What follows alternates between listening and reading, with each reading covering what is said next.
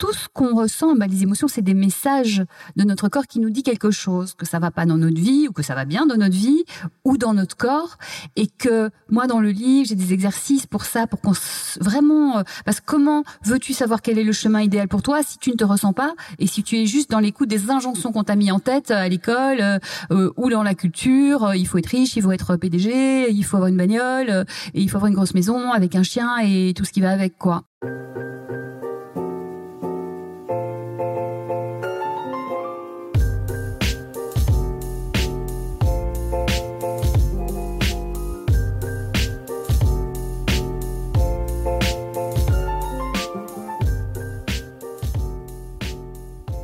Je suis Baptiste Blanchard, jeune ostéopathe sur Montpellier, et vous écoutez Soignant Soigné, un podcast qui s'intéresse aux thérapeutes et aux patients. Bienvenue dans ce nouvel épisode de Soignant Soigné. Je suis ravi aujourd'hui de vous présenter une conversation captivante avec Isabelle Layer, une journaliste culture, podcasteuse, conférencière et autrice de renom. Isabelle est une experte dans l'art d'inspirer les autres à croire en leurs rêves. À travers son travail à la télévision, son podcast Viser la Lune, elle partage des idées, des conseils et des astuces pour aider chacun à transformer sa vie en une belle aventure. Son livre Je deviens l'artiste de ma vie est une source d'inspiration pour ceux qui cherchent à mettre en place des changements concrets pour vivre en harmonie avec eux-mêmes. Dans cet épisode, nous explorons le parcours d'Isabelle, sa vision unique et les clés qu'elle offre pour aider chacun à devenir l'artiste de sa propre vie. Préparez-vous à être inspiré et motivé. Je vous souhaite une excellente écoute avec Isabelle d'ailleurs. Bonjour, donc aujourd'hui, euh, je reçois dans Soignant Soigné Isabelle Layer, euh, que j'accueille au cabinet de kiné euh, d'un très bon ami qui se situe à Paris dans le 12e, qui s'appelle d'ailleurs Timothée Tournemine. Si vous avez besoin d'une rééducation sur Paris vers le 12e, je vous invite à aller le consulter. C'est un très bon thérapeute. Et euh, donc, je suis ravi de te recevoir aujourd'hui, Isabelle. Merci euh, de ta disponibilité. Merci pour ton invitation. Bonjour à tous. Salut tout le monde. Pour commencer le podcast, euh, j'ai l'habitude de faire un petit jeu pour apprendre un peu plus à connaître mes invités. J'adore les jeux, ça tombe bien. Parfait. Et c'est simplement une présentation d'un portrait chinois. Je sais pas si tu connais le concept. Vas-y, je te suis. Donc, je te demande si tu étais et tu me réponds simplement ce que tu souhaites. Donc, si tu étais un animal. Je serais un félin dans la, dans la liberté. Donc on va dire une panthère. Une panthère. Parfait. Si tu étais un élément. Je serais, ah là là, euh, bah, on va dire l'air. L'air, libre comme l'air. Libre comme l'air. On, ressent pas mal de liberté. c'est un besoin. si tu étais un des cinq sens. Ce serait euh, le toucher, la connexion. Ouais, ça marche bien avec les ostéopathes aussi. Ah ben voilà. Si tu étais une ville. Oh, euh, on va dire Paris. Paris parce que c'est la ville à laquelle euh, j'ai tellement rêvé et j'y suis et j'y suis très heureuse. En plus, c'est peut-être étonnant pour certains, mais je confirme. ouais, t'es bien sur Paris. Voilà, il faut pas avoir le, la vie euh, métro boulot dodo. Mais comme moi, je suis journaliste, artiste, podcasteuse, coach, conférencière, autrice et tout, bah, j'ai pas la vie métro boulot dodo et j'ai une vie un peu dingue qui se prête bien à Paris. Ouais, je pense que c'est une ville qui donne tellement de possibilités. Euh. De rencontres, de, de oui, c'est c'est là que il se passe plein de choses. Donc euh, oui, c'est intéressant. Alors il y a de plus en plus d'autres villes où il se passe plein de choses et c'est tant mieux. Et voilà, c'est génial. Mais en tout cas là, Paris, c'est chouette. Top. Donc Paris. Ouais. Si tu étais un paysage. Je serais une immensité avec la mer, mais turquoise et chaude parce que je suis très frileuse. Ça tombe bien, j'ai allumé un peu le chauffage de la pièce. Je te remercie, je te remercie. Et puis, et puis cette immensité en dessous, il y a plein de choses. Et c'est ça aussi. Euh, un jour, quand j'ai plongé, enfin un snorkeling, hein, on se calme tout de suite. J'ai vu. En fait, ce qui est fou, c'est que c'est comme l'être humain. On voit une surface, ça a l'air lisse, et en dessous, il y a un monde, un univers. C'est merveilleux, c'est infini, quoi. La fameuse face cachée de l'iceberg. Oui, oui, oui, c'est ça. Et c'est ça qui est hyper intéressant, c'est d'aller chercher, creuser un peu. Oui, je suis tout à fait d'accord avec toi. Euh, si tu étais, si tu avais, pardon, un super pouvoir. Ce serait de, oui, la, téléportation. Ça m'arrangerait bien parce qu'il y a des fois où j'aimerais bien faire un petit week-end à Bali, mais bon, ça prend un peu de temps. C'est sûr qu'il y a toujours cette lutte contre le temps. Euh... Ouais, ouais, ça m'arrangerait bien. Ouais.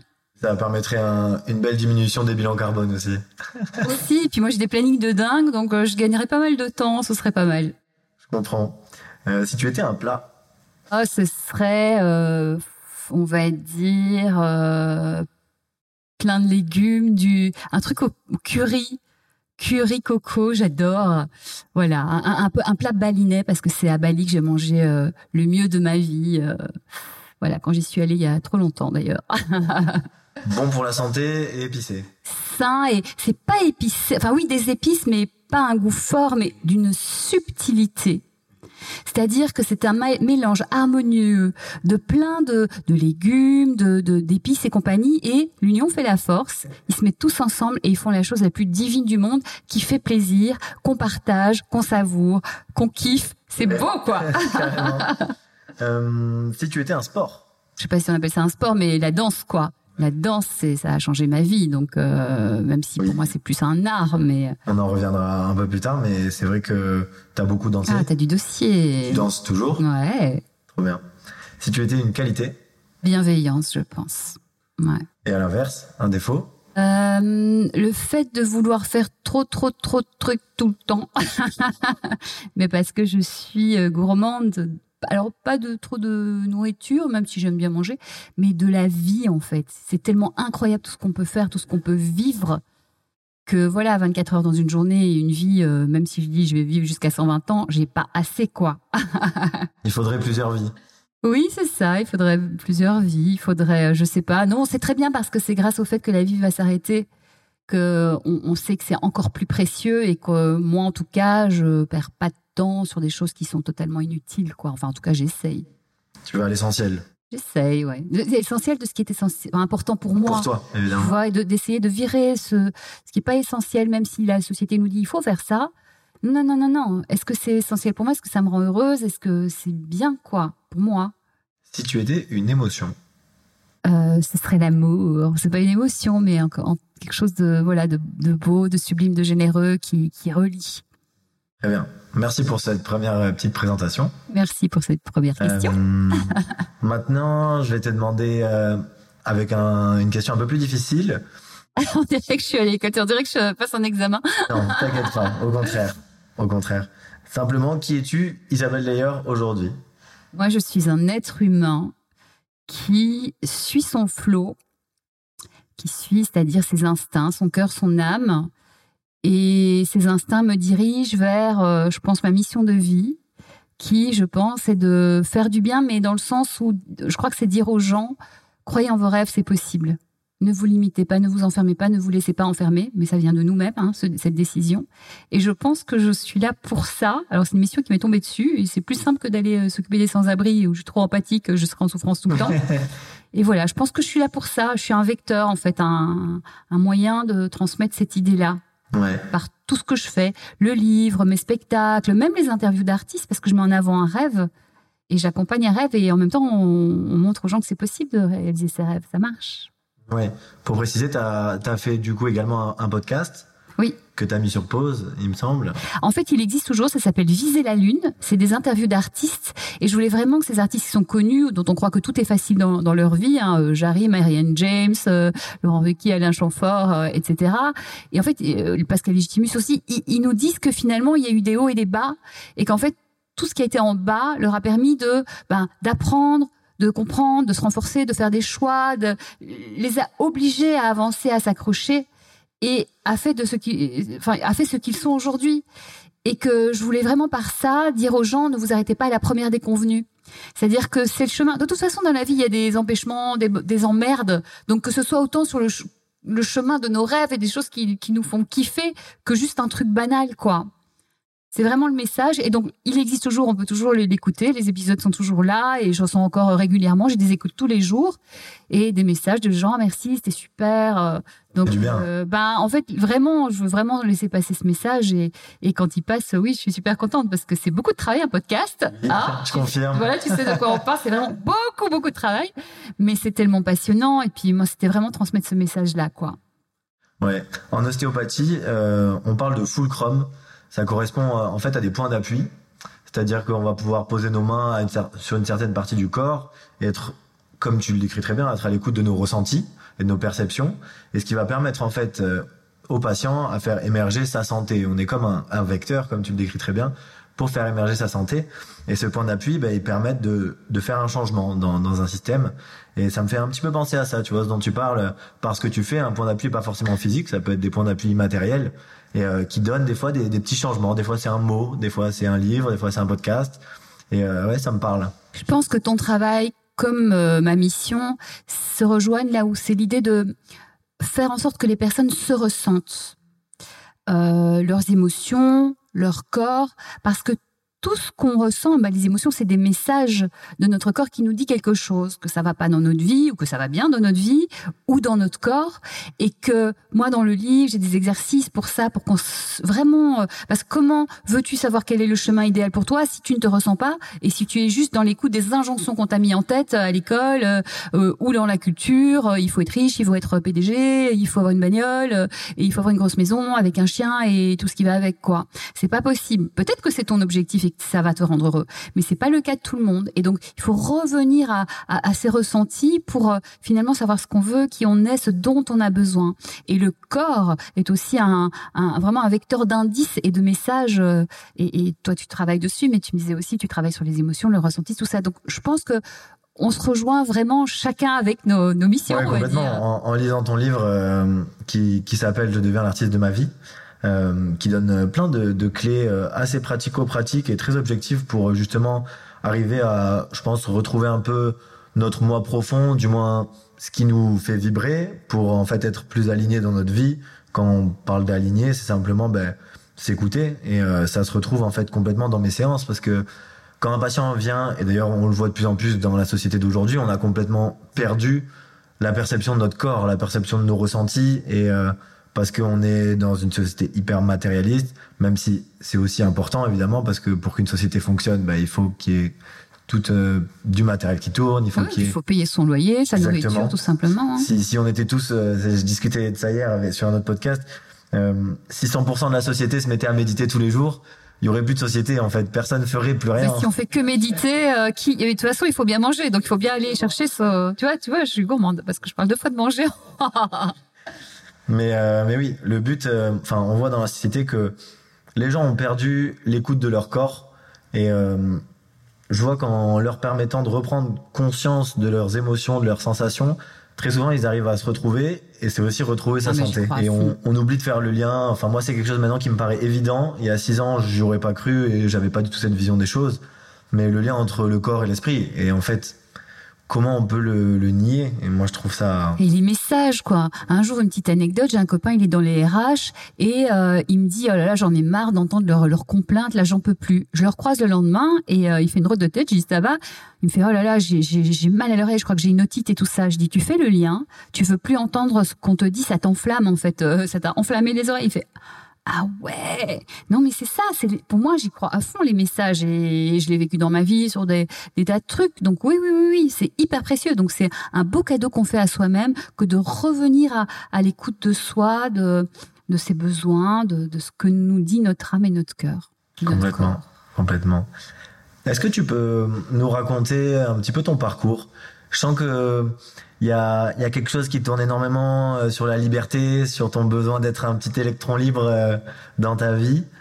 Est-ce que euh, d'où c'est parti, d'où c'est venu ce, ce besoin d'exprimer, ce besoin de- d'aider aussi les gens à travers ce que tu fais et de d'être ce petit fulcrum de liberté pour les autres? Écoute, la liberté, je sais pas d'où ça me vient, mais en tout cas, je sais que petite, j'étais dans une famille dysfonctionnante où franchement, c'était pas la joie. et que du coup pour euh, pour avoir des perspectives dans la vie hein, parce que ça aurait été chaud si j'en avais pas eu. Eh bien j'ai grâce à la télévision c'est pas pour rien que j'y travaille aujourd'hui. J'ai vu qu'il y avait des gens qui faisaient des choses incroyables, des familles qui s'aimaient, même si c'était dans des fictions. Hein. J'ai vu autre chose, d'autres possibilités, le monde en fait, et, et, et tout ce qu'on pouvait faire d'incroyable, des artistes évidemment sur scène et tout. Et je me suis dit oh là là, mais plus tard je serai heureuse, plus tard je serai heureuse. Et donc du coup, c'est vrai que c'était vraiment euh, bah, la loose hein, à l'époque. J'étais vraiment mal dans ma peau comme petite fille. Mais euh, voilà, j'ai j'ai commencé à, à, à me projeter là-dedans. Puis au fur et à mesure, j'ai j'ai bossé, euh, tout ce que je pouvais apprendre, je l'apprenais parce que j'avais, j'ai eu conscience très tôt que euh, bon, j'avais un jeu de cartes à la base qui était mauvais, mais je pouvais aller chercher des valets, des rois, des dames, des, des, jokers, et chaque fois que je pouvais apprendre un truc, je le rajoutais à mon à mon jeu de cartes, on va dire. Et du coup, au fur et à mesure, voilà, j'ai j'ai appris plein de choses, j'ai fait des études de journalisme. Pour payer mes études de journalisme, puisque je me gère toute seule depuis que j'ai 18 ans, bah, je faisais euh, des spectacles, des télés euh, euh, en tant qu'artiste, mais euh, par exemple les danseuses qui, qui accompagnent les chanteurs ou, euh, ou des spectacles. On avait monté une compagnie de spectacles avec des amis et puis du coup elle a cartonné, donc j'ai bien gagné ma vie. Ça m'a permis de me payer mes études et tout ça. Et donc de fil en aiguille, voilà, j'ai j'ai avancé vers plus de liberté. Et, euh, et donc voilà, moi j'ai grandi en Belgique. Ok. Et puis à un moment, euh, ben euh, j'avais fini, réussi mes études. On avait monté une compagnie de spectacle qui marchait super bien, mais on avait tout créé à trois. Et je me suis dit, bah, mon rêve, ça a toujours, à 18 ans, je rêvais de vivre à Paris et de travailler à France Télévisions, quoi. C'est un truc de fou. Je ne sais pas pourquoi. Oui, parce que je pense, je voyais l'émission Envoyé spécial, je me dis, mais c'est le plus beau métier du monde, en fait. Tu parcours le monde, tu rencontres les gens, tu découvres la réalité. Et moi, j'adore transmettre. Et derrière, tu transmets au public. Et ça, c'est un truc, euh, voilà. Et euh, après avoir fait des shows de malades, etc., je me suis dit bon, bah, c'est peut-être maintenant le temps euh, de, de, partir pour Paris et, et, de tenter ma chance toute seule, voir ce que je suis capable de faire toute seule. Bon, je me rendais pas compte que j'étais complètement folle de faire ça. Mais tant mieux, parce que du coup, je l'ai fait. Oui. J'ai débarqué à Paris, j'avais une copine qui pouvait m'héberger pendant trois mois, basta. J'ai trouvé un petit job de trois, quatre mois dans une radio, la radio du voyage, euh, où c'était trois, quatre mois, pas plus, euh, sous-payé. Euh, mais j'étais hyper heureuse parce que je débarque à Paris, j'avais fait des petits trucs de journaliste pour remplacer les copains, euh, que j'avais encore des études et tout, parce que par passion, quoi, mais pas du tout pour gagner ma vie, mais par envie. Et du coup, euh, bah, il m'avait engagé alors que j'avais pas fait grand chose. Je me dis, oui, tout est possible, en fait. Euh, Paris, welcome. Trop bien. Et puis voilà, et puis de fil en aiguille, il y a eu plein de galères, plein de moments où, où vraiment, moi n'ayant personne pour m'aider, hein, j'ai pas vraiment de famille et tout ça. voilà, ça a été chaud, mais j'ai eu la chance de me faire très vite des amis magnifiques. Et ce qui est drôle, c'est qu'en Belgique, on me disait, mais ne va pas en France, ils sont tous méchants, toi t'es trop gentil et tout. Je dis, bah non, ils sont pas tous méchants en France. Et en fait, je, me suis fait des amis incroyables, il y a des gens formidables, euh, plein en plus. Donc euh, voilà. Et puis de fil en aiguille, je suis arrivée à France Télévisions ne connaissant euh, enfin qu'une personne à qui j'ai envoyé mon CV, avec qui j'étais restée en contact. Et bref, je suis arrivée, je fais prenez-moi, prenez-moi, vous ne le regretterez pas. Ils m'ont prise, ils l'ont pas regretté. Et puis voilà. Et puis j'ai fait mon petit parcours à France Télévisions. Après la liberté, je ne sais pas d'où ça me vient. Euh, peut-être parce que j'ai vu mes parents rater leur vie et enfermés dans des trucs euh, et enfermés aussi dans c'est pour ça dans des choix de de calcul.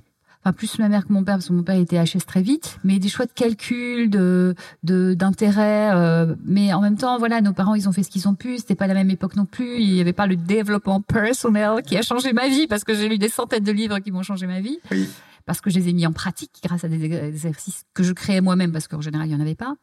Et donc euh, cette liberté, c'est peut-être de voir que des vies comme ça qui qui sont euh, à côté, à côté de leur rail et qui rendent pas heureux. Enfin c'est horrible quoi. On a un passage, franchement, il est hyper court. Euh, ben faut, enfin non quoi. Donc euh, et puis je suis quelqu'un, euh, moi je peux pas mentir, je peux pas tricher, je dois je dois faire ce que je dois faire, sinon je meurs. Je dois être honnête avec moi-même, sinon je, je me meurs vraiment quoi. Et donc voilà, je suis le truc et, en fait, aussi, je pense qu'il y a eu un truc et qui va parler à beaucoup de monde, c'est que toute ma vie, j'ai cherché à être aimée, n'ayant pas été aimée. Et donc, j'ai fait plein de choses, même que j'avais pas envie de faire, pour plaire, pour pas décevoir, pour qu'on m'aime, etc. Et un jour, j'ai compris, après m'être coupée en mille pour les gens, vraiment, qu'en fait, euh, bah, c'est pas comme ça qu'on te respecte et qu'en fait euh, au contraire quoi. Tu te prends des coups dans la gueule et tu te dis mais ah, j'ai tout donné quoi. C'est quoi c'est quoi le truc suivant? Euh, tu veux quoi? Tu veux ma chemise? C'est quoi? Et en fait euh, bon c'est un travail au fur et à mesure et aussi grâce à tous ces livres de développement personnel et ces expérimentations. Moi j'expérimente beaucoup. Et en fait un jour j'ai dit mais en fait tout ça c'est bullshit hein, parce que c'est pas comme ça que tu as du respect. Donc tu vis pas ta vie. On te respecte même pas. On t'écrase même. Et en fait j'ai tout lâché. J'ai fait tu sais quoi maintenant je vais faire ma vie à moi qui même me suivent. Euh, voilà, j'ai pas besoin, plus besoin d'être validé, mais nanani nanana. Et finalement, c'est comme ça que tu as beaucoup plus de respect des autres. Et, que finalement, bah, tu vis ta vie, tu es heureux. Et aujourd'hui, mais mais que personne me dise quoi que ce soit. D'ailleurs, mon, les gens n'osent, enfin, je fais plein de trucs. J'ai des potes qui m'ont dit, mais il y a des années, mais on, on te dit pas, euh, t'as pas le droit de faire euh, et de l'artistique, et être animatrice télé, et ou journaliste télé, et euh, enfin faire plein de choses, quoi. Et jamais personne n'est venu rien me dire, en fait. Mais parce que c'est même pas une option de me dire quoi que ce soit. C'est-à-dire que c'est énergétique. Euh, moi, je suis quelqu'un de très doux, j'accueille tout le monde, il n'y a pas de souci, mais je pense qu'au fond du fond, les gens, énergétiquement parlant, le message passe, tu me fais pas chier. tu me dis pas ce que je dois faire. Et d'ailleurs, le répondeur de mon téléphone, c'est bonjour. Ce répondeur ne prend que les messages positifs. Bonne journée. Et parfois, j'entends euh, la personne qui raccroche. je dis bon, bah, c'est ça en moi. Après, je suis quelqu'un qui assume. Quand il y a un truc à gérer, je le gère. Hein. Je ne suis pas l'autruche. Mais franchement, me faites pas chier. J'ai suffisamment donné. Euh, voilà, respectez-moi. Moi, je respecte tout le monde, donc j'ai droit au respect. Et ma vie, j'en ai qu'une. Donc, faire des choses pour, les, pour plaire aux autres, et puis c'est moi derrière qui dois assumer un truc qui me va pas et qui va me rendre malheureuse, c'est no way. Et voilà. Et suite à cette expérimentation qui a duré bien longtemps, et peut-être trop longtemps, mais peut-être pas, je ne sais pas, j'ai envie de transmettre ce message pour que plus personne ne perde de temps, ne se fasse mal, euh, ne soit pas respecté et vive sa vie et soit heureux parce que des gens heureux sont bien avec eux, sont bien avec les autres, vont aider les autres à être heureux et on peut changer le monde comme ça. c'est mon côté idéaliste qui parle. Exactement. Ok, en fait, tu as, tu as un peu fait ta propre expérimentation à travers les mauvais moments et, euh, et de toute façon, il n'y a jamais de bons moments sans mauvais moments. Il n'y a jamais de bien sans mal. Le bien, le mal en soi, ça n'existe pas vraiment. Euh, je sais pas si tu connais un peu la non-dualité des choses, mais c'est jamais blanc ou noir. Quand on sort d'une perspective, on se rend compte ben, que c'est jamais deux choses. Il y a souvent une trinité. Quand on se met au-dessus de la chose, ben, on voit que c'est jamais vraiment juste, pas juste.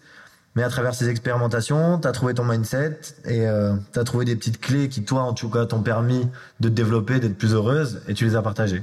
Et qui marchent vraiment, vraiment pour les gens. Alors, un petit exemple, hein, pour moi, en fait, tout ce qui se passe vient à toi, euh, que tu n'as, qui n'est pas cool, tu penses pour toi, hein, vient à toi parce que il y a un truc que t'as pas compris, que tu dois apprendre, que tu dois euh, mettre en place, que t'as pas bien choisi ou pas bien réfléchi, etc.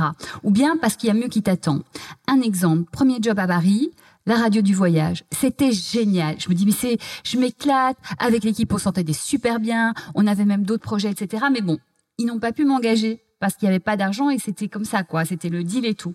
Quand je suis partie, mais j'étais, mais malheureuse, quoi. J'avais trouvé, enfin, j'étais tellement heureuse avec l'équipe, dans ce job. Enfin, c'était génial. Et en fait, quand je suis partie, j'étais hyper malheureuse. Mais imaginons qu'ils me regardaient. Je serais pas à France Télévisions aujourd'hui sans doute. Donc en fait, j'étais obligée de me réinventer. De, en plus, je connaissais personne, j'avais rien. Euh, bah, j'avais dû, j'avais une autre copine qui m'hébergeait puisque je, pouvais être hébergée trois mois par une première copine. Voilà, c'était la loose, hein, c'était la galère et tout. Pourtant, j'avais fait des études, j'avais été chef d'entreprise parce qu'on avait monté une compagnie, donc j'avais géré des gens, j'avais, j'avais un super CV. Euh, et en fait, c'était vraiment la loose. Mais c'est pas grave parce que je me suis accrochée. Et ça aussi, ça me permet, bon, à 18 ans, c'était la galère, j'ai dû m'accrocher tout, tout construire. Je suis arrivée à Paris euh, une dizaine d'années plus tard, c'était la galère, j'ai dû m'accrocher tout reconstruire. Mais du coup, je sais que le moins, la moindre petite chose me rend heureuse. La moindre petite chose que j'ai dans ma vie. La moindre petite fleur, le moindre petit, quelqu'un m'offre un chocolat, un truc, un machin. Le moindre truc que j'ai. Je dis, mais c'est dingue parce que rien ne m'a été donné. Je suis tout allé chercher. Vraiment. Ouais. Dans une discussion, encore une fois, que j'avais hier, euh, qui m'a énormément fait réfléchir, euh, il y avait une phrase, si j'arrive à pas la modifier, qui était qu'en fait, on peut pas ressentir l'amour de l'autre. C'est quelque chose qui est impossible, techniquement, en perception. Par contre, on peut ressentir l'amour qu'on va donner à l'autre. Et donc, c'est pour ça qu'il faut, idéalement, dans un couple, dans une relation, peu importe, euh, ne pas donner en espérant recevoir. C'est toujours ce qu'on appelle l'amour inconditionnel c'est évidemment de la théorie, hein, mais, euh, mais dans l'idée, je trouvais ça énorme de dire, bah ouais, en fait, est-ce que toi vraiment tu ressens l'amour de l'autre quand on y pense? Non, on ressent quand on donne de l'amour, quand on vit l'amour, genre quand on fait l'amour, peu importe. Mais et c'est ça qui est fou. Et du coup, plus on va donner des choses, et ben plus derrière, il y a des choses qui vont se mettre en place. C'est ce que tu dis pas mal dans ton livre. Quand on envoie une énergie, quelle qu'elle soit, et ben derrière, peut-être qu'il se passe vraiment des choses qu'on comprend pas dans on va aller encore sur la physique quantique, mais dans les, les, les ondes, dans les fréquences qu'on qu'on véhicule, moi je suis persuadé que peut-être dans, dans 100 ans, 200 ans, on aura fait des découvertes qui nous dépasseront aujourd'hui. Mais oui, il y a vraiment ce truc où on, on prend ce qu'on donne en fait. Ouais, ouais, comme cette phrase qui dit l'amour est une des rares choses que quand on quand on la l'offre, elle se multiplie, elle se divise pas. On donne ce qu'on a et en plus ça ça ça se multiplie. Mais j'en parle aussi, donc j'en parle dans le livre, j'en parle dans la conférence aussi, la magie de croire en ses rêves, où je dis mais il faut s'occuper de soi euh, et de ses rêves. Et le problème, le deal tout pourri de la société, c'est que comme on n'a pas le droit, le droit de s'occuper de soi parce que c'est soi-disant égoïste, on attend que ce soit l'autre qui s'occupe de nous, mais l'autre ne sait pas ne connaît pas fondamentalement nos besoins essentiels. Hein, on n'est pas des télépathes. Complètement. Donc on attend de l'autre un truc qu'il peut pas nous donner. Et inversement, du coup, il va pas nous le donner, du coup, on va lui en vouloir. Et du coup, euh, ça va créer des tensions, des trucs, des machins. Stop, ça marche pas. C'est tout pourri ce deal. C'est on nous a menti.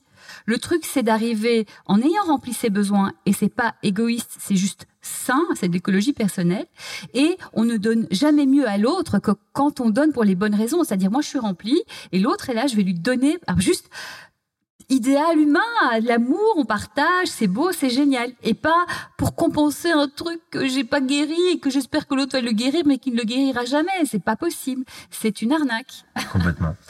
Ouais, chouette. Ok pour ton parcours, donc ça a été euh, riche en, en, émotions, mais c'est c'est souvent les difficultés de façon qui nous forment en fait, qui nous permettent de nous connaître. Et plus on se connaît, plus on, on va être aligné, comme tu dis bien. Il y a ça et aussi arrêter euh, les grosses crises euh, euh, émotionnelles. Moi, je suis une hypersensible, hein, mais il y a un moment où on, on, on fait des grands vaudevilles de trucs sur euh, sur pas grand chose quoi. Un jour, je perds mes clés de scooter je, reviens dans le resto où j'étais en rendez-vous avec une animatrice et une autre copine qui fait de la prod. Et je fais, bah, c'est bizarre parce que c'est à 5 mètres, euh, mon scooter, et, y a, et tout a disparu. Scooter et clé de maison, d'appart. Et là, je suis là, bon, bah écoute, euh, c'est pas grave, euh, je vais retourner à France Télé à pied, j'étais à côté, et l'animatrice, elle fait, ah, mais non, mais comment, comment tu pètes pas un câble? Je comprends pas, mais t'as perdu tes clés. Je dis, bah oui, mais j'ai un double chez un copain, euh, je vais aller le chercher, et puis voilà, et puis tant pis, enfin, c'est juste très très bizarre, je ne comprends pas en termes de logique ce qui s'est passé, mais et elle était dans tous ces états, mais c'est comme je dis dans le livre, à un moment, ben, prévoyons des choses, et puis euh, ayons des solutions. Mais de toute façon, si on se met dans des états pas possibles, ça va pas nous aider à trouver une solution. Et vraiment prendre du recul et plutôt traiter les choses en information. Ok, là j'ai une information. Ne nous faisons pas de grands psychodrames machin. Ok, qu'est-ce que je fais de ça? Comment je gère ça? Euh, et aussi, on peut se dire, tiens, est-ce que dans trois semaines, je, je, me rappellerai de ça avant de commencer à faire un gros psychodrame? En général, pas trop. Carrément. En fait, on, c'est très difficile de s'en rendre compte, mais on vit que dans le moment présent. Et tout ce qui est dans le passé, en fait, par rapport à notre ego, pèse dans nos souffrances. Alors qu'en fait, le gars, le moi du moment présent, ben, il vit pas ces souffrances-là. Complètement. La personne qui a vécu euh, une agression ou un abandon euh, quand elle était petite à deux ans, même si c'est quelque chose qui est ancré, euh, au final, quand elle a peur à la moindre chose à ses 28 ans, au jour J, au moment présent, là, il y a rien qui lui fait peur. Oui, en fait, le passé n'existe que parce qu'on lui donne de l'existence, puisqu'il n'est plus là. Exactement. Après, tu as des traumatismes qui s'ancrent dans le corps et compagnie, donc ça, c'est autre chose. Mais ça marche aussi pour l'avenir.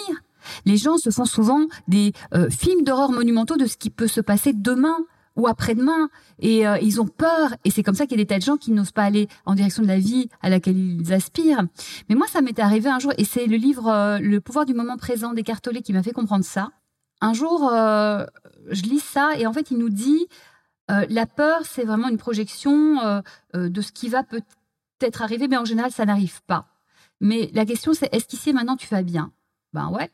Et en fait, un jour, j'ai vraiment switché parce que moi, parfois, j'interviewe des gens hyper connus ou je me trouve dans des trucs où je dois parler devant plein de gens et tout ça. Et aujourd'hui, je suis cool, mais il y a des années, bon bah, j'étais là, quand même, c'est chaud. Et en fait, j'ai mis en place ça petit à petit. Alors au début, je devais me raisonner.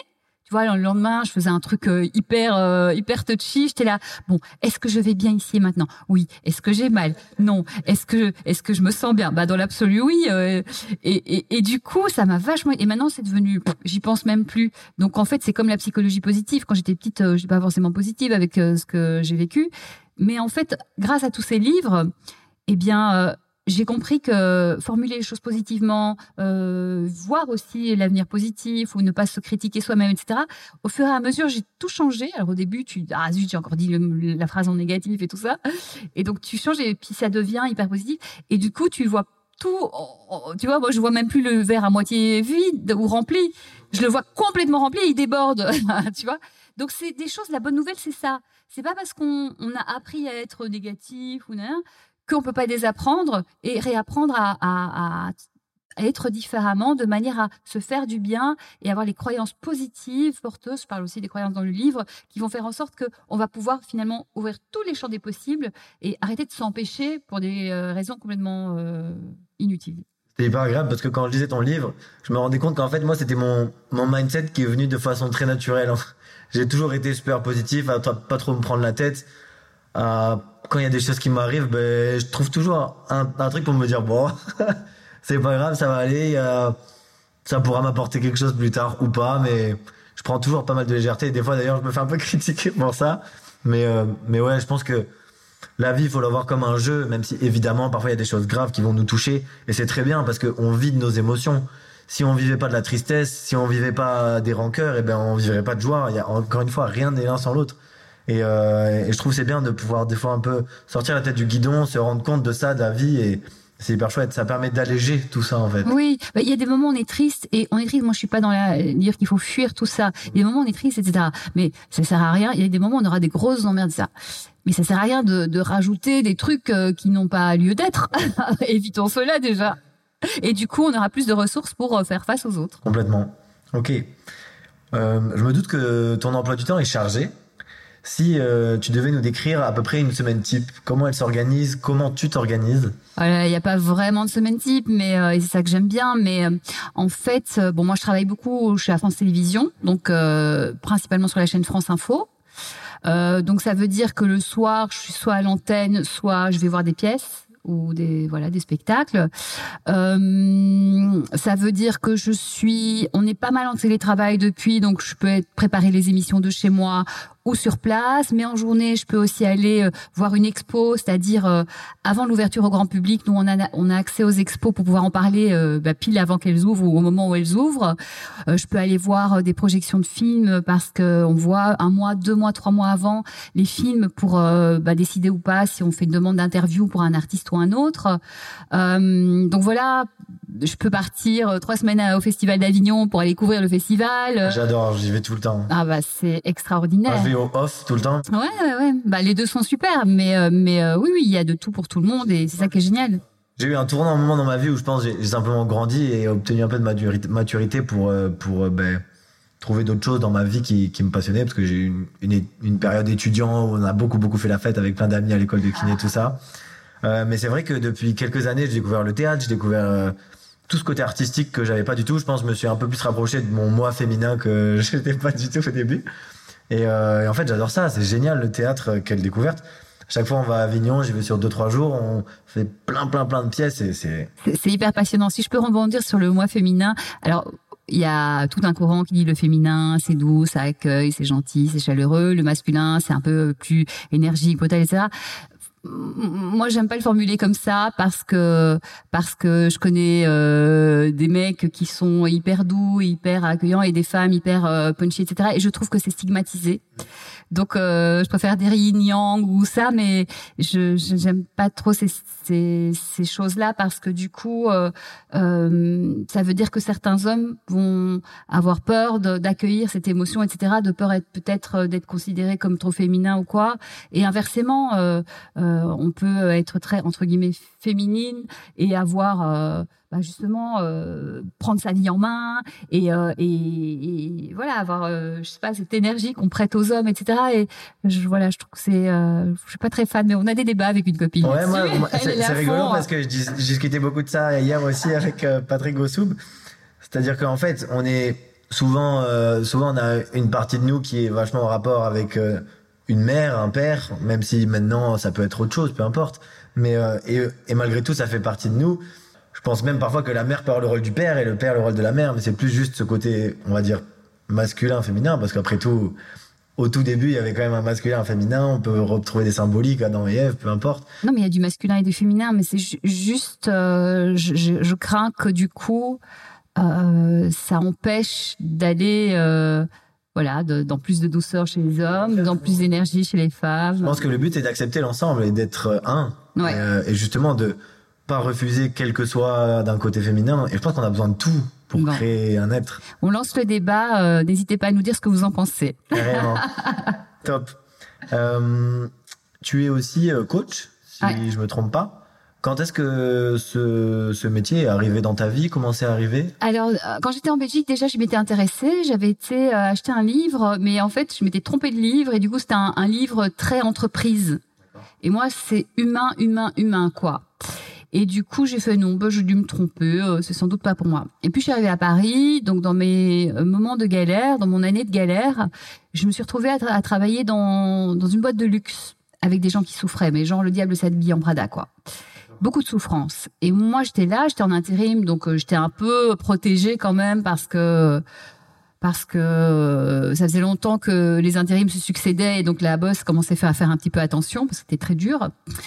Mais j'étais là entre des gens qui souffraient et tout, et je me suis dit oh là là, il me faut de l'humain et du coup euh, ah, je me rappelle, un jour je fais un test parce que je me cherchais un peu euh, sur internet et j'avais pas d'argent. Mais je pense que j'ai mis euh, genre 40 euros ou je sais plus combien dans- parce que j'avais pas d'argent, mais c'était vraiment une période dure et et je dis bon là il faut que je change de de, de truc. Qu'est-ce que je pourrais faire? Et et du test est sorti que je pourrais être journaliste, ce que j'étais déjà d'ailleurs, diplomate euh, ou coach ou artiste. Donc journaliste j'étais, bon diplomate c'était un peu loin de moi, artiste je l'étais, mais bon à ce moment-là j'avais pas de boulot sur les les autres. Et resté coach, dit tiens c'est marrant coach j'y avais déjà pensé. Et euh, je regarde sur internet, je sélectionne trois écoles, je discute avec les gens, j'en choisis une, je vais voir le gars, tout ce qu'il dit, j'aurais pu le dire. Hmm. C'est-à-dire que c'était intuitivement en moi, c'était euh, je ne savais pas, c'était en moi quoi. Chaque fois qu'il disait les mots, je dis mais oui, mais bien sûr, bien sûr. Donc j'ai fait cette école-là évidemment. Ce qui était génial, c'est que comme moi j'avais vraiment pas de sous, je travaillais en intérim, mais bon, euh, j'essayais de renflouer les caisses, mais j'avais pas, je roulais pas du tout sur l'or. Euh, ce qu'on a décidé, euh, ce que je lui ai demandé, c'est que est-ce que je peux te payer chaque euh, mois 300 euros au-delà de la formation, parce que c'était plus, c'était 4 ou 5 000 euros. Et euh, fais-moi confiance, je te payerai jusqu'au bout, mais euh, voilà, faut trop que je fasse ta formation. Et il m'a fait confiance. Il s'appelle David Lefrançois. Il, Trop chouette. il est euh, sur les, beaucoup sur les réseaux là et ça marche bien pour lui. Et euh, cette formation d'un an, hein, c'est pas un diplôme de un pochette surprise. Oui, euh, il y a un peu, hein. un peu ces risques-là euh, que je remarque aujourd'hui. Gens qui se forment en deux fois quatre jours, qui sont hypnotiseurs, qui Euh, sont non, non, tout une, et n'importe quoi. Et c'est là où je pense euh, il y a une, un danger en fait pour des certaines personnes parce que tu peux pas dire et dans les réseaux en plus ça explose. Je suis un expert de la prise de, de la perte de poids euh, en ayant fait deux fois quatre jours et en faisant miroiter des choses à des gens. Ah mais on voit tout, on voit des gens experts de la perte de poids qui ont- sont en surpoids, euh, on voit des gens, enfin, on- mais après c'est, mais c'est comme ton garagiste, euh, c'est comme euh, ton psy, c'est comme tous ces gens. En fait, le truc c'est le bouche à oreille, c'est très bien, et il y a aussi euh, se fier à son instinct. Si tu sens que ça te fait du bien, bah ça te fait du bien. Si tu sens que ça te fait pas du bien, run for your life. Ouais. Tu pars tout de suite. Ouais. Non, là la formation c'était une année. Top. Une année avec euh, des cours chaque semaine, avec euh, des séminaires, avec euh, j'ai dû faire un mémoire de fin d'études, j'ai eu un examen de fin d'études, hein, et puis il nous a bombardé de matière, c'était génial et hyper passionnant quoi. Et du coup, j'ai coaché, j'ai coaché, j'ai coaché. Et puis à un moment, j'ai commencé à faire de la télé. J'étais déjà à France Télévisions, je faisais autre chose, mais j'ai commencé à faire de la télé comme journaliste. En parallèle, j'ai monté mon spectacle, mon deuxième spectacle, seul en scène, euh, Mademoiselle. Mais du coup, c'était beaucoup de travail. J'ai fait, bon, là, je peux pas tout faire. Je ferai coach, je referai coach plus tard. De temps en temps, je gardais des petits séminaires, des petits stages, un week-end ou euh, une petite intervention par-ci par-là parce que j'aime bien ça et parce que ça aide et ça me fait plaisir. Mais du coup, j'ai arrêté de coacher euh, chaque semaine et tout parce qu'à un moment, on peut pas tout faire. voilà, je voulais bien faire déjà le spectacle et, euh, et le métier à la télé. T'avais déjà écrit ton livre quand t'avais cette année de formation? Non, pas encore. Mais justement, ça vient de ça. En fait, quand j'ai arrêté, euh, donc j'ai fait euh, la formation, le coaching et tout ça. J'ai expérimenté le coaching parce que le livre c'est aussi euh, la somme de mes expériences, mais aussi de mes expériences en coaching. Mais quand j'ai voulu arrêter le coaching, je me suis dit ok, moi je veux aider les gens, donc je peux pas arrêter et plus rien faire pour les gens. Donc je vais écrire un bouquin où je mets, mais ça a tellement marché quoi. Moi j'ai vu des vies se transformer en 3-4 mois. Mais c'est un truc de malade le coaching quand quand quand c'est bien fait, j'ai envie de dire. Et du coup, je me suis dit, bon, je vais tout mettre dans un bouquin. Tous ces petits. En plus, moi, je suis l'apôtre de la simplicité, quoi. Oui, carrément. Des petits exercices qui ont l'air tout bêtes, tout ça, et qui ont un impact, un effet vrai et pas des trucs trop difficiles parce que les gens font pas en fait. Et voilà, il faut faire simple chaque jour. Et du coup, j'ai tout mis, j'ai tout donné, j'ai mis neuf mois, c'est mon bébé. et, euh, et vraiment, j'ai, j'ai me suis, j'ai passé les nuits à l'écrire parce que tu parlais de mon planning, bah du coup, il restait les nuits. j'ai passé beaucoup de nuits à l'écrire. Et, euh, et puis voilà, et effectivement, des tas de gens me me disent mais ça me fait du bien. C'est aussi dans ce livre, il y a au-delà de tout ça, de tous ces exercices qui marchent, etc. Je pense que le livre, il est aussi euh, déculpabilisant. On simplifie les choses. Vraiment, on se marre. C'est, on me dit, oh, j'ai l'impression que c'est ma meilleure copine qui me parle et tout. C'est en toute simplicité. Je n'utilise pas des grands mots de je sais pas où. Vraiment, c'est simple. C'est peut-être mon côté belge. La simplicité, on va faire petit à petit. T'as pas réussi ce jour-là, c'est pas grave. T'essayes demain, c'est cool. Mais tous les jours, t'essayes quelque chose et tu vas voir. En fait, et aussi, c'est un hymne à la vie, à la joie. Et vas-y, kiffe quoi. Kiffe ta vie dès maintenant. Ne reporte pas tout à demain parce qu'on ne vit jamais qu'aujourd'hui, euh, ici et maintenant, et que demain, euh, on sera peut-être plus là. Donc, euh, on y va, on kiffe, on s'éclate. Et on arrête de se trouver des trop grosses excuses parce que on a des trop gros rêves entre guillemets. On peut avoir un très gros rêve et c'est super, mais on va le découper en petits, petits morceaux et comme ça on va plus être tétanisé à se trouver des excuses parce qu'on n'ose pas. On va y aller petit à petit, tranquillou, en s'éclatant, en partageant et en kiffant. Oui, carrément.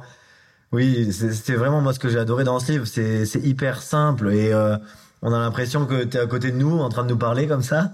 Et euh, il y a des exos, des petites clés on a juste à, à, suivre le fil en fait et, euh, et, à le faire. Il y a beaucoup de, de, films à regarder quand même. Oui, alors l'idée. c'était c'était une super idée franchement. Cette idée-là, ça j'ai vu ça dans aucun livre. Hein. moi je fais les trucs, euh, ça existe, ça existe pas, je sais pas, je le fais, puis on verra bien. Et j'avais même à la base mis chaque fois plein de livres à lire. Et puis là, euh, bon, je me suis dit les éditeurs ils vont pas être très très contents. Et le livre, le film, pourquoi? Parce que je me suis dit mais l'état dans lequel on est après un feel good movie qui nous donne envie de bouffer la vie et qui nous donne cette pêche pour continuer. Le livre, il est fait pour donner cette pêche. Tous les succès qu'on va faire petit à petit vont nous donner cette pêche. Mais c'est une cerise sur le gâteau. Et j'ai dégoté plein de, de, films que je connaissais même pas. Donc j'ai fait, euh, je sais pas combien de temps à aller chercher des, films et tout, mais qui sont tous géniaux. Et tu sors de là, t'as la banane quoi. Et du coup, t'es encore plus reparti pour la suite. Il y en a quelques-uns que j'ai pas vus, euh, je les ai mis sur ma liste à regarder. ah, ils sont tous géniaux, quoi. Surtout que je parlais de ça il y a pas longtemps parce que quand on travaille en ostéopathie euh, dans tout ce côté somato-émotionnel où euh, on va pouvoir travailler avec les émotions des patients sur des fois par certains chocs émotionnels qu'ils ont pu vivre ou certaines émotions sont restées cristallisées en eux, n'ont pas été complètement vécues ou parce que le cerveau s'est mis en mode survie et il s'est pas permis de vivre cette émotion à ce moment-là ou parce que la situation le permettait pas, parfois on a une personne qui nous empêche de vivre nos émotions, peu importe.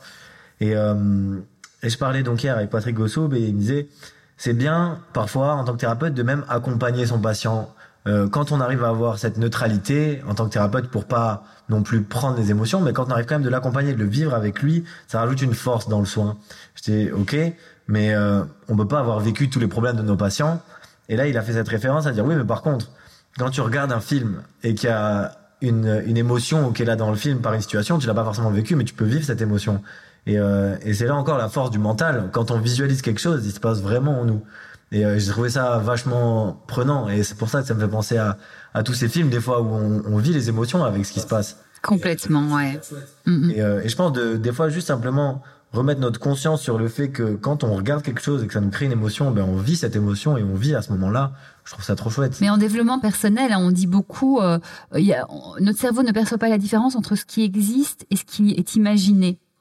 D'où le côté essentiel d'avoir des pensées positives, de pas visualiser des trucs qui ratent, mais plutôt des trucs qui réussissent, de, de voilà, de voir tout en positif le plus possible, parce que du coup, on, on donne des, de la nourriture positive à notre cerveau qui va aller plutôt dans cette direction-là. Et quand on fait l'inverse, c'est l'inverse. Ouais. Je sais pas si tu connais euh, le docteur Joe Dispenza. Bien sûr, c'est super. Il est vachement dans dans dans, dans cette euh, pensée. Et lui, il est aussi chercheur, parle beaucoup des neurosciences, explique le fonctionnement du cerveau. Euh, c'est passionnant, c'est passionnant. Passionnant. Ouais. Mm. Ok. Pour couper un peu, je te propose un deuxième petit jeu. Yes. Ah. Je vais te proposer euh, deux, deux mots. Tu choisis celui que tu veux, celui qui te parle. Ça peut être les deux d'ailleurs. Et si tu le souhaites, tu peux donner une petite explication sur euh, voilà pourquoi tu le choisis. C'est parti. Est-ce que tu vas être plutôt réflexion ou action? Bah, les deux.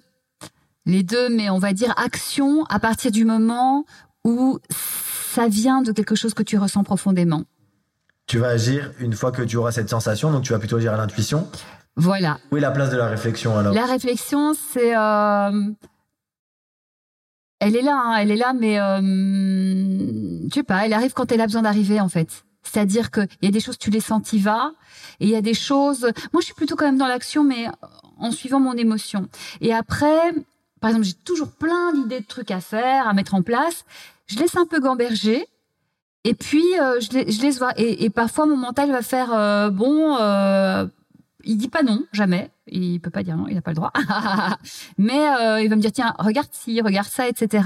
Donc il vient en complément, quoi. Genre mode cerise sur le gâteau, euh, dire dire copain, bon il y a ça, mais euh, mais voilà, mais c'est pas de la censure jamais. Mais moi je, suis- je suis moi, tu sais mon slogan de coaching c'est l'action c'est la solution. Donc euh, action quoi. Top.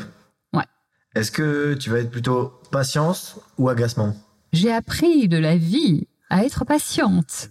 Tu vois, moi qui étais très euh, pas agacée mais pressée, euh, j'ai vraiment la vie m'a appris que tout prenait du temps et c'est pas pour rien que je fais plein de projets parce que pendant qu'il y en a un qui traîne ou deux qui traînent, les deux trois autres ils peuvent avancer.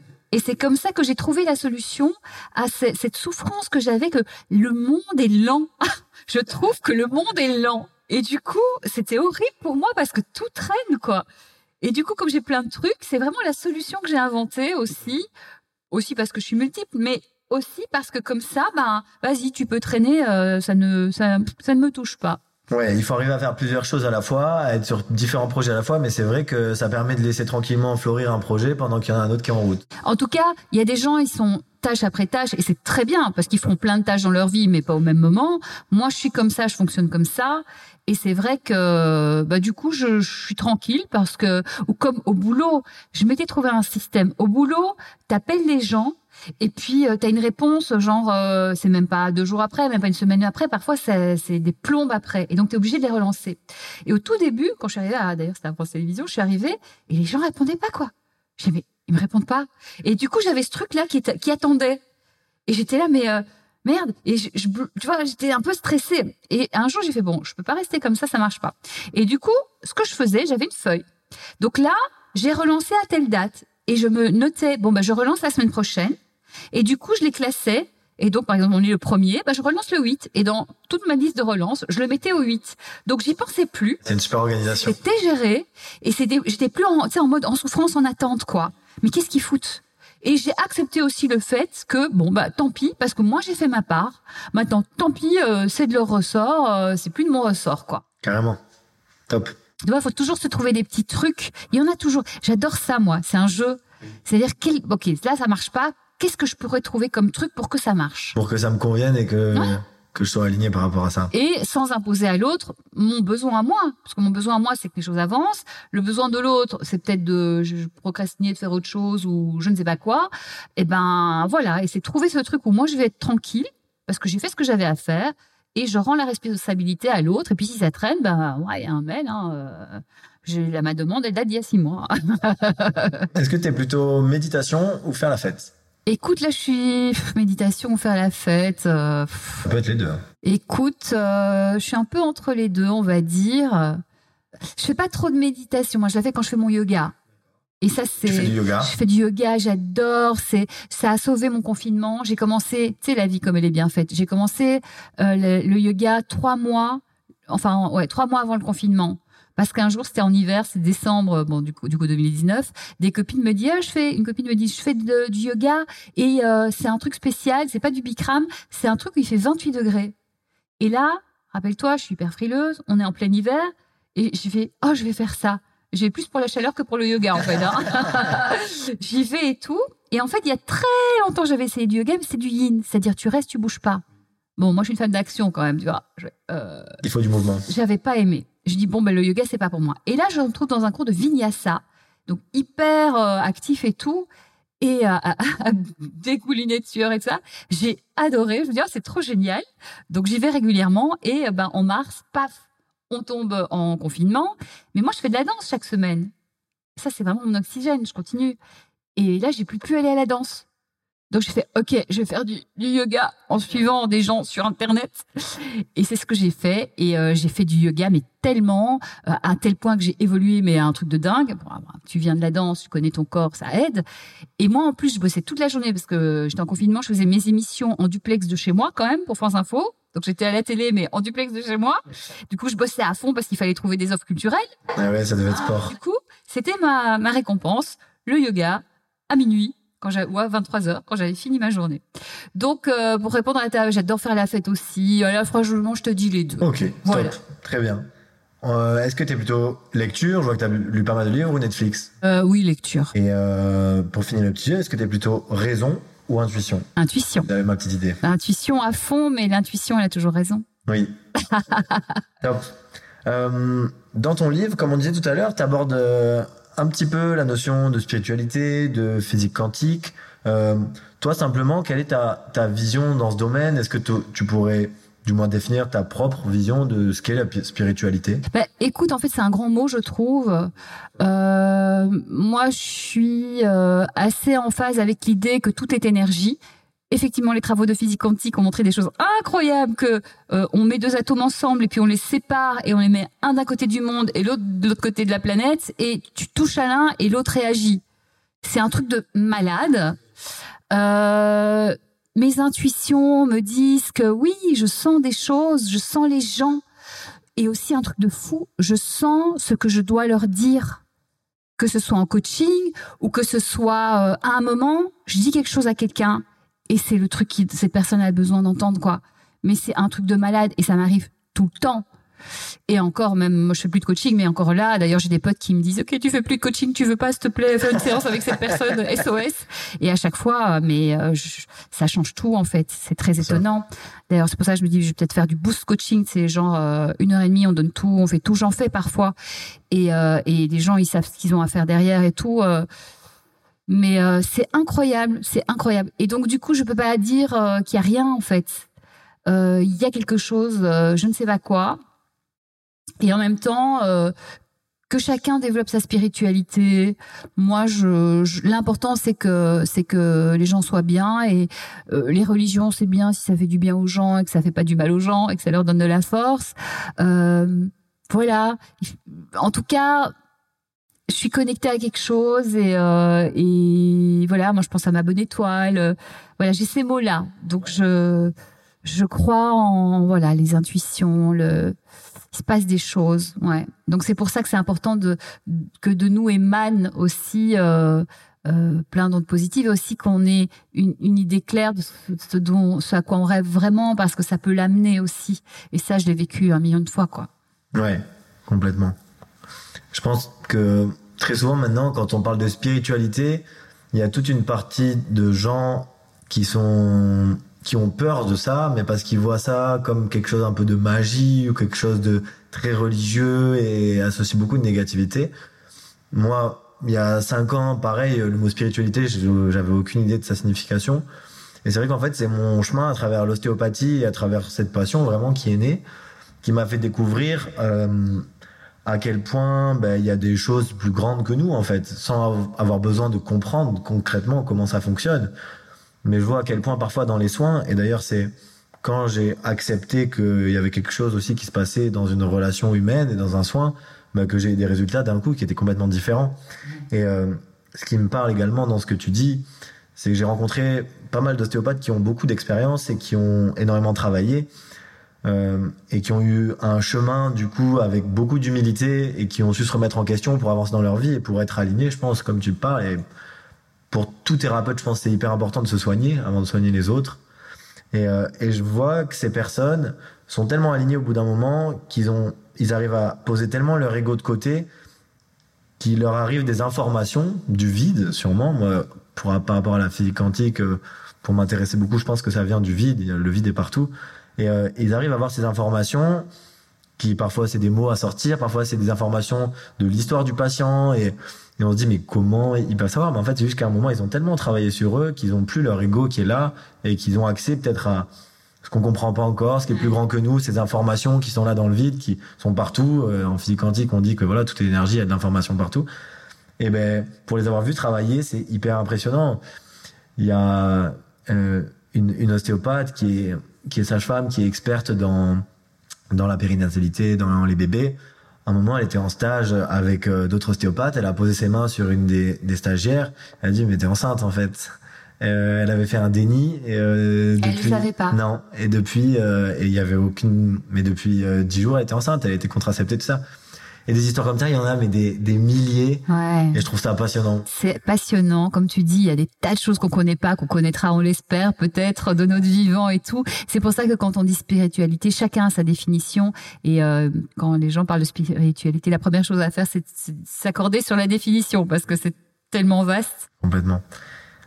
Top. Je sais pas si tu connais un petit peu Franck Lopvet. J'ai dû voir euh, deux trois vidéos sur euh, sur euh, YouTube, mais je ne connais pas plus que ça, non. Eh ben, parce que les messages qu'il transmet m'ont aussi un peu fait penser à, à, ton livre, et il a pareil une vision du monde hyper intéressant, et dont une qui m'a permis de le connaître, qui s'appelle qui s'appelle si je me trompe pas, oui, orienté, en gros, qui dit allez là où ça pousse pour vous dans la vie. Euh, c'est un TEDx qu'il avait fait, qui est assez court, qui est facile. Et euh, ça m'avait donné envie de voir plus de conférences. en fait, j'ai écouté, j'ai lu ses livres maintenant et je suis, je, il m'a permis moi de comprendre pas mal de choses. Ouais, génial. Et c'est vrai que, comme tu l'écris très bien dans ton livre, le but c'est d'aller là où ça pousse dans la vie pour nous. Et quand on est là où ça pousse pour nous, euh, dans les passions, moi je le vois depuis que je suis passionné de l'ostéopathie, paf, ça m'apporte plein de choses, c'est hyper positif.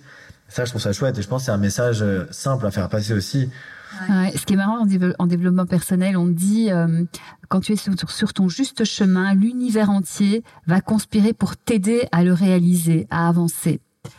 Euh, donc effectivement, ou alors ce qui est intéressant aussi, c'est aller là où, ça pousse pour vous. Ça me fait penser à ces gens qui rêvent de vivre dans, on va dire, dans le 15e arrondissement de Paris, mais qui commencent à chercher euh, dans le 19e. Oui. Je dis mais en fait ton truc c'est le 15e, pourquoi tu vas chercher Non, mais c'est compliqué le 15e. Mais t'en sais rien, comment dire par là ou, ou pareil, j'avais un copain, euh, lui en fait son truc c'était, il voulait absolument être chanteur. Mais il était animateur télé. Et donc il se battait pour trouver des places d'animateur télé. Je dis mais tu te battrais pas plutôt pour euh, le chant? Oui, mais quand je serai animateur télé, comme ça je serai connu. Et puis enfin plus connu. Et puis comme ça je pourrais chanter, comme ça j'aurais ouais Ok. Et du coup, bah, il est toujours pas très loin, quoi. Donc voilà, c'est aussi ce. Mais parce que tu sais aussi, les gens parfois, ils vont pas vers où ça pousse pour eux parce qu'ils ont peur du succès, ou ils ont peur de l'échec et d'être déçus de pas y arriver. Donc il y a aussi ces, ces trucs. Alors je sais pas, j'imagine qu'ils parlent de tout ça, mais en tout cas. Euh, et je pense que là où ça pousse pour nous, c'est vraiment notre âme et notre cœur qui vont nous guider, et parce que je pense qu'on est vraiment fait pour ça. Moi, d'où petite, j'invente que je chante, je danse, je joue. Personne ne m'a jamais euh, fait chanter, danser. Moi, la première fois que je suis allée à un cours de danse, c'est à 16 ans, 15, 16 ans. Mais j'avais ça en moi, quoi. D'où ça me sort, quoi. D'où, d'où ça vient. Tu vois, il y a des choses qui sont essentielles en nous. On sait pas d'où ça nous vient. Et il faut les suivre. Et euh, voilà, je suis artiste aujourd'hui, c'est pas pour rien. Petite, j'apprenais par cœur euh, les programmes télé, et je jouais à l'animatrice, etc. Et j'étais haute comme trois pommes, quoi. C'est vrai que tu le dis dans ton livre, se rapporter à, ce qu'on aimait quand on est enfant, c'est souvent une très grande source d'inspiration. Ben, en fait, ça fait partie des, des outils qu'on a au coaching quand les gens sont un peu perdus, savent plus trop ou, ou savent pas ou n'ont jamais su tout ça.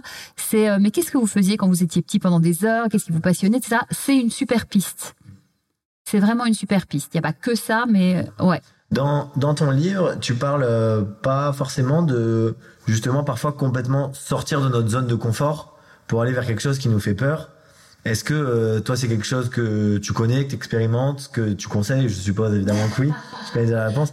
Mais, euh, mais c'est vrai que c'est une source énorme souvent de. Et en fait, moi ce que je remarque, pareil à travers mes patients et mon expérimentation, c'est que souvent le cerveau humain va toujours imaginer le pire de ce qui peut se passer d'une situation et une fois qu'on se permet de sortir de cette zone de confort pour faire ce, qu'on, ce dont on a peur, ça se passe jamais comme on l'imagine. Mais c'est exactement ça. C'est pour ça que dans le livre, euh, je propose de découper les objectifs en petites étapes. C'est-à-dire que euh, on va dire 15-20 euh, étapes sur un objectif euh, moyen, on va dire. Bah, si tu es un peu en, en, inconfort sur ce sur ce cet objectif final, eh ben la première étape, tu peux la faire. Comme tu as fait la première, tu fais la deuxième, tu fais la troisième. Tu simplifies en fait. Et du coup, ça évite d'avoir peur et de se dire oh là non mais euh, je sors trop de ma zone de confort. Et, euh, et aussi l'idée de prendre ça comme un jeu. Ça, c'est génial aussi. Mais vraiment, diviser par petites étapes, j'arrête pas de le dire aussi dans le bouquin, parce que euh, si c'est trop, on va avoir peur, on va pas le faire, on va trouver des excuses, on va, on va procrastiner, on, on, on voilà, on va pas le faire, quoi. Ou bien on va se faire trop de mal. Mais euh, petit à petit, et en fait, ce qui est fou, c'est qu'en ayant fait euh, une partie de chemin, on se dit ah oui, mais je suis capable de faire ça. Il y a aussi un autre truc, c'est, euh, j'en parlais encore à une copine hier, c'est quand tu quand t'as peur d'un truc parce que tu te sens pas capable et tout, je dis mais regarde de quoi t'as été capable. Regarde de quoi c'était beaucoup plus difficile. Elle me fait ah ouais c'est vrai. Ben oui. Donc ça, ce truc-là, tu peux le faire. T'as fait tellement plus dur. Divise-le en petites étapes si ça te rassure. Mais euh, on a toujours, on croit toujours qu'on n'est pas capable. Mais regardons ce qu'on a déjà réussi à faire et ce par quoi on est passé et ce qu'on a traversé. On est capable. Voilà, mais allons-y petit à petit, mais allons-y. Une action par jour en forme toujours. Carrément. Ouais, se faire confiance. Et si les gens ont du mal avec se faire confiance, faites confiance à la vie. Ouais. Si vous êtes sur votre juste chemin, la vie, elle sera avec vous. Mais donnez-lui du grain à moudre. Aidez-la à vous aider. Et pour ça, il faut, faut y aller. Faut être dans l'action, dans le mouvement. Mais petit à petit, et tous les jours. Tu fais pas une grosse action et puis pendant six mois, plus rien. Tous les jours, ton action. Tu l'as fait le matin, comme ça elle est faite, t'es content. Et puis euh, ta journée elle est gagnée, tout le reste c'est du bonus. Et puis voilà. Et c'est pas compliqué, mais tous les jours. Top. Est-ce que tu as peut-être deux, trois, peu importe, je me doute que tu en as lu beaucoup, mais des livres à conseiller qui t'ont vraiment inspiré Je sais que ça m'avait parlé la dernière fois, il me semble que tu avais parlé des accords Toltec qui sont assez simples et qui sont une source d'inspiration folle pour plein de gens. Les quatre accords Toltec, ne lisez pas le cinquième, euh, c'est du marketing. Euh, le pouvoir du moment présent d'Eckhart Tolle. Ok. Donc les quatre accords Toltec, vraiment, c'est une base de vie pour euh, la rendre plus belle, plus simple et assainir ton esprit, vraiment. le pouvoir du moment présent, c'est vraiment revenir. On vit tous ou en fonction d'hier, ou trop à, vouloir demain, parce que le danger du rêve, c'est de ne vivre que pour le rêve. Demain sera toujours demain, et derrière un rêve, il y aura toujours un autre rêve. Et un jour, je me suis dit, mais après ce rêve, il y a, celui-là, il y a celui-là, mais je, je, je vivrai jamais aujourd'hui, en fait, donc je serai jamais heureux si je reporte mon bonheur à la réalisation de ce rêve. Non. Et puis finalement, ce qui est chouette, c'est sur le chemin. Et donc l'idée, c'est de se dire, bah, prends un peu plus de temps et vas-y. Et vraiment vis l'instant avec les autres, partage, etc. Donc il y a ça, et puis il y a aussi ce que j'ai dit tout à l'heure, qui est, on se rend compte que ça sert à rien d'avoir peur pour un truc qui va pas arriver, euh, et on se fait du mal, etc. Donc ça, il y a le fameux livre L'homme qui voulait être heureux de Laurent Gounel, qui est le parrain de mon livre, qui est un super auteur et qui finalement nous permet de, de, en fait, il arrive un truc à, à, un, un, mec qui est là, il cherche un peu son rêve d'être photographe et d'être photographe. Il part à Bali, il lui reste trois jours. Il rêve d'être photographe, mais pour lui, il peut pas devenir photographe, c'est pas possible. Et comme il reste trois jours, il sait pas quoi faire. Bah, il entend parler d'un sage, il va voir un sage. Et euh, le sage lui fait passer plein, plein, plein d'étapes et tout, c'est génial. Et finalement, euh, bah c'est on, on comprend qu'on se met soi-même tout seul des impossibilités et qu'en fait tout est possible. Ce livre est génial, c'est un petit roman, hyper facile à lire. Tu lis ça en un jour, un week-end. Mais ça t'ouvre le champ des possibles. Et moi, ce livre-là, je l'offre à mes amis qui ne sont pas dans le développement personnel, qui sont fermés à ça. C'est un petit roman, mais il y a tout en fait. Ça permet une belle ouverture. Très belle ouverture et, euh, et c'est fou parce que il il y a, j'avais offert à un ami ce livre-là, et ce qui est incroyable, les synchronicités, il se fait que je rencontre Laurent Gounel à une conférence, il y a plein de monde, et je lui donne ma carte, je dis, est-ce qu'on peut s'appeler euh, voilà pour un truc et euh, et puis il me dit oui pas de souci on s'appelle lundi lundi il m'appelle pas mardi on n'arrive pas à se joindre et le mercredi euh, euh il m'appelle. Et genre on, vraiment c'est génial, on se sent connecté. Franchement, c'est quelqu'un avec qui je suis très très connecté. Et vraiment, il est, on s'appelle frère et sœur cosmique maintenant. C'est, il est incroyable ce gars et d'une gentillesse et formidable. Et euh, genre une demi-heure après, je reçois un SMS de l'ami à qui j'ai offert le livre de Laurent Gounel 11 mois plus tôt, qui me dit au fait, il y a 11 mois, tu m'as offert un livre de Laurent Gounel, l'homme qui voulait être heureux. Je voulais vraiment te remercier parce que j'ai vraiment adoré. Ça m'a apporté énormément. Ça m'a ouvert sur plein de choses. Le jour. ça aurait pu être n'importe quand. Ça aurait pu... Il y avait 11 mois. le jour où j'ai Laurent Gounel pour la première fois au téléphone. Du coup, j'ai redit à Laurent, il me fait, mais c'est dingue. Et puis, on a plein de synchronicités avec Laurent, mais tu vois, comme on disait, les trucs de la vie. Donc voilà, l'homme qui voulait être heureux, livre de chevet, etc. Et pour ceux qui veulent aller très très loin, qui sont vraiment dans du psy et compagnie, il y a les renoncements nécessaires de Judith Viorst. Donc ça, c'est vraiment euh, plus poussé. plus poussé, mais vraiment facile à lire et qui explique que finalement, chaque étape de notre vie, il y a une sorte de deuil à faire, de renoncement pour bien passer à l'étape suivante. Et que si tu n'accepte pas ce deuil-là, ce renoncement-là, bah, tu vas passer à l'étape suivante, mais pas bien. Et moi, ça m'a vraiment. Euh, d'ailleurs, j'ai fait mon mémoire de coaching sur ce livre. C'est vraiment passionnant. Je vous le conseille si vous aimez euh, la psychologie. Et c'est vraiment accessible à tous. Hein. C'est pas euh, ces livres scientifiques où tu comprends rien, pas du tout. Et pour faire un travail plus profond, c'est super. Ouais, de toute façon, moi, dans ma compréhension aujourd'hui de la vie, on vit par une multitude de deuils en fait, euh, mais euh, pas forcément des morts. Hein. Toutes nos actions dans la vie de tous les jours, c'est plein de deuils qui s'accumulent dans notre vie. Et normalement, notre résilience spontanée fait que notre inconscient, il va, il va laver tranquillement ses deuils. Et on va continuer à avancer. Parfois, il y en a qui restent accrochés. Et c'est là où parfois il y a un travail qui a besoin d'être fait, que ce soit avec des thérapeutes, peu importe, pour euh, accepter voilà ce deuil et continuer à avancer, continuer à, à kiffer la vie. Mais la deuil, le deuil, pardon, c'est la fin de quelque chose. Donc ça peut être, tu changes d'appart, tu changes de métier, de job, t'es content de changer, mais il y a un truc, tu sais qu'il y a une page qui se ferme et ah, il y a un truc où oh, t'as as une sorte de voilà de tristesse de, de, de, dire au revoir à ça, mais tu t'es content, tu as même voulu changer. Mais voilà, ça, ça, ça peut être un deuil, c'est-à-dire une fin de quelque chose, voilà, et euh, et, et, et c'est bien parce que ça t'amène à autre chose. Donc euh, la vie, c'est des étapes et c'est pas grave. Donc voilà, faut se réconcilier ça parce que le mot deuil aussi c'est lié à la mort et donc ça fait flipper tout le monde. Mais non non, c'est c'est euh, des choses de la vie, c'est normal. Exactement, c'est un processus de la vie qui qui peut arriver. Parfois on peut rester coincé dans certaines étapes et, euh, et il faut du temps et des fois il faut se faire aider, faut pas hésiter. C'est juste de l'hygiène psychologique. Complètement, lâcher des choses et voilà, le livre il est super, mais les thérapeutes aussi le sont. Euh, hmm. Ok, bah écoute, je crois que ça fait déjà une bonne heure qu'on discute. Ah, c'est passé vite. Ouais, merci à toi. Euh, Est-ce que tu souhaites éventuellement dire un mot de la fin, ce que tu souhaites, peu importe. Croyez en vos rêves, ne vous limitez pas. Franchement, tout est possible. Euh, quand les gens disent sky is the limit, donc le ciel est la limite, moi ça me rend dingue parce que pourquoi tu mets une limite? Not even sky is the limit. On est allé sur la Lune et quand les gens me disent c'est impossible, dis excuse-moi, on est allé sur la Lune. Donc le champ de l'impossible, il est bien plus loin que tu ne me dis. Hein, faut pas exagérer. Donc voilà, tout est possible. Faut juste mettre les choses en place, faire en sorte que qu'elles puissent l'être et c'est accessible à tout le monde, petit à petit et surtout euh, sans se faire de mal vraiment, il euh, y a des gens, ils sont tellement sur le rêve, etc., qu'ils voient plus leur famille, ils dorment plus, euh, ils sont du mal en fait.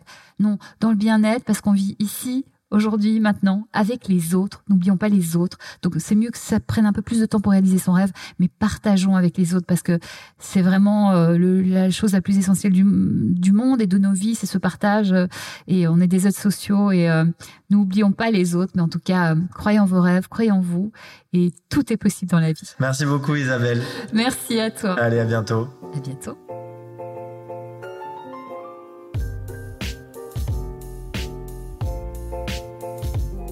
Merci pour votre écoute. Si l'épisode vous a plu et que vous souhaitez me soutenir dans ce projet, vous pouvez aller mettre 5 étoiles sur l'application Apple Podcast de votre iPhone. Cela m'aide à gagner en visibilité et à ainsi partager cette source d'information au plus grand nombre d'entre vous. A bientôt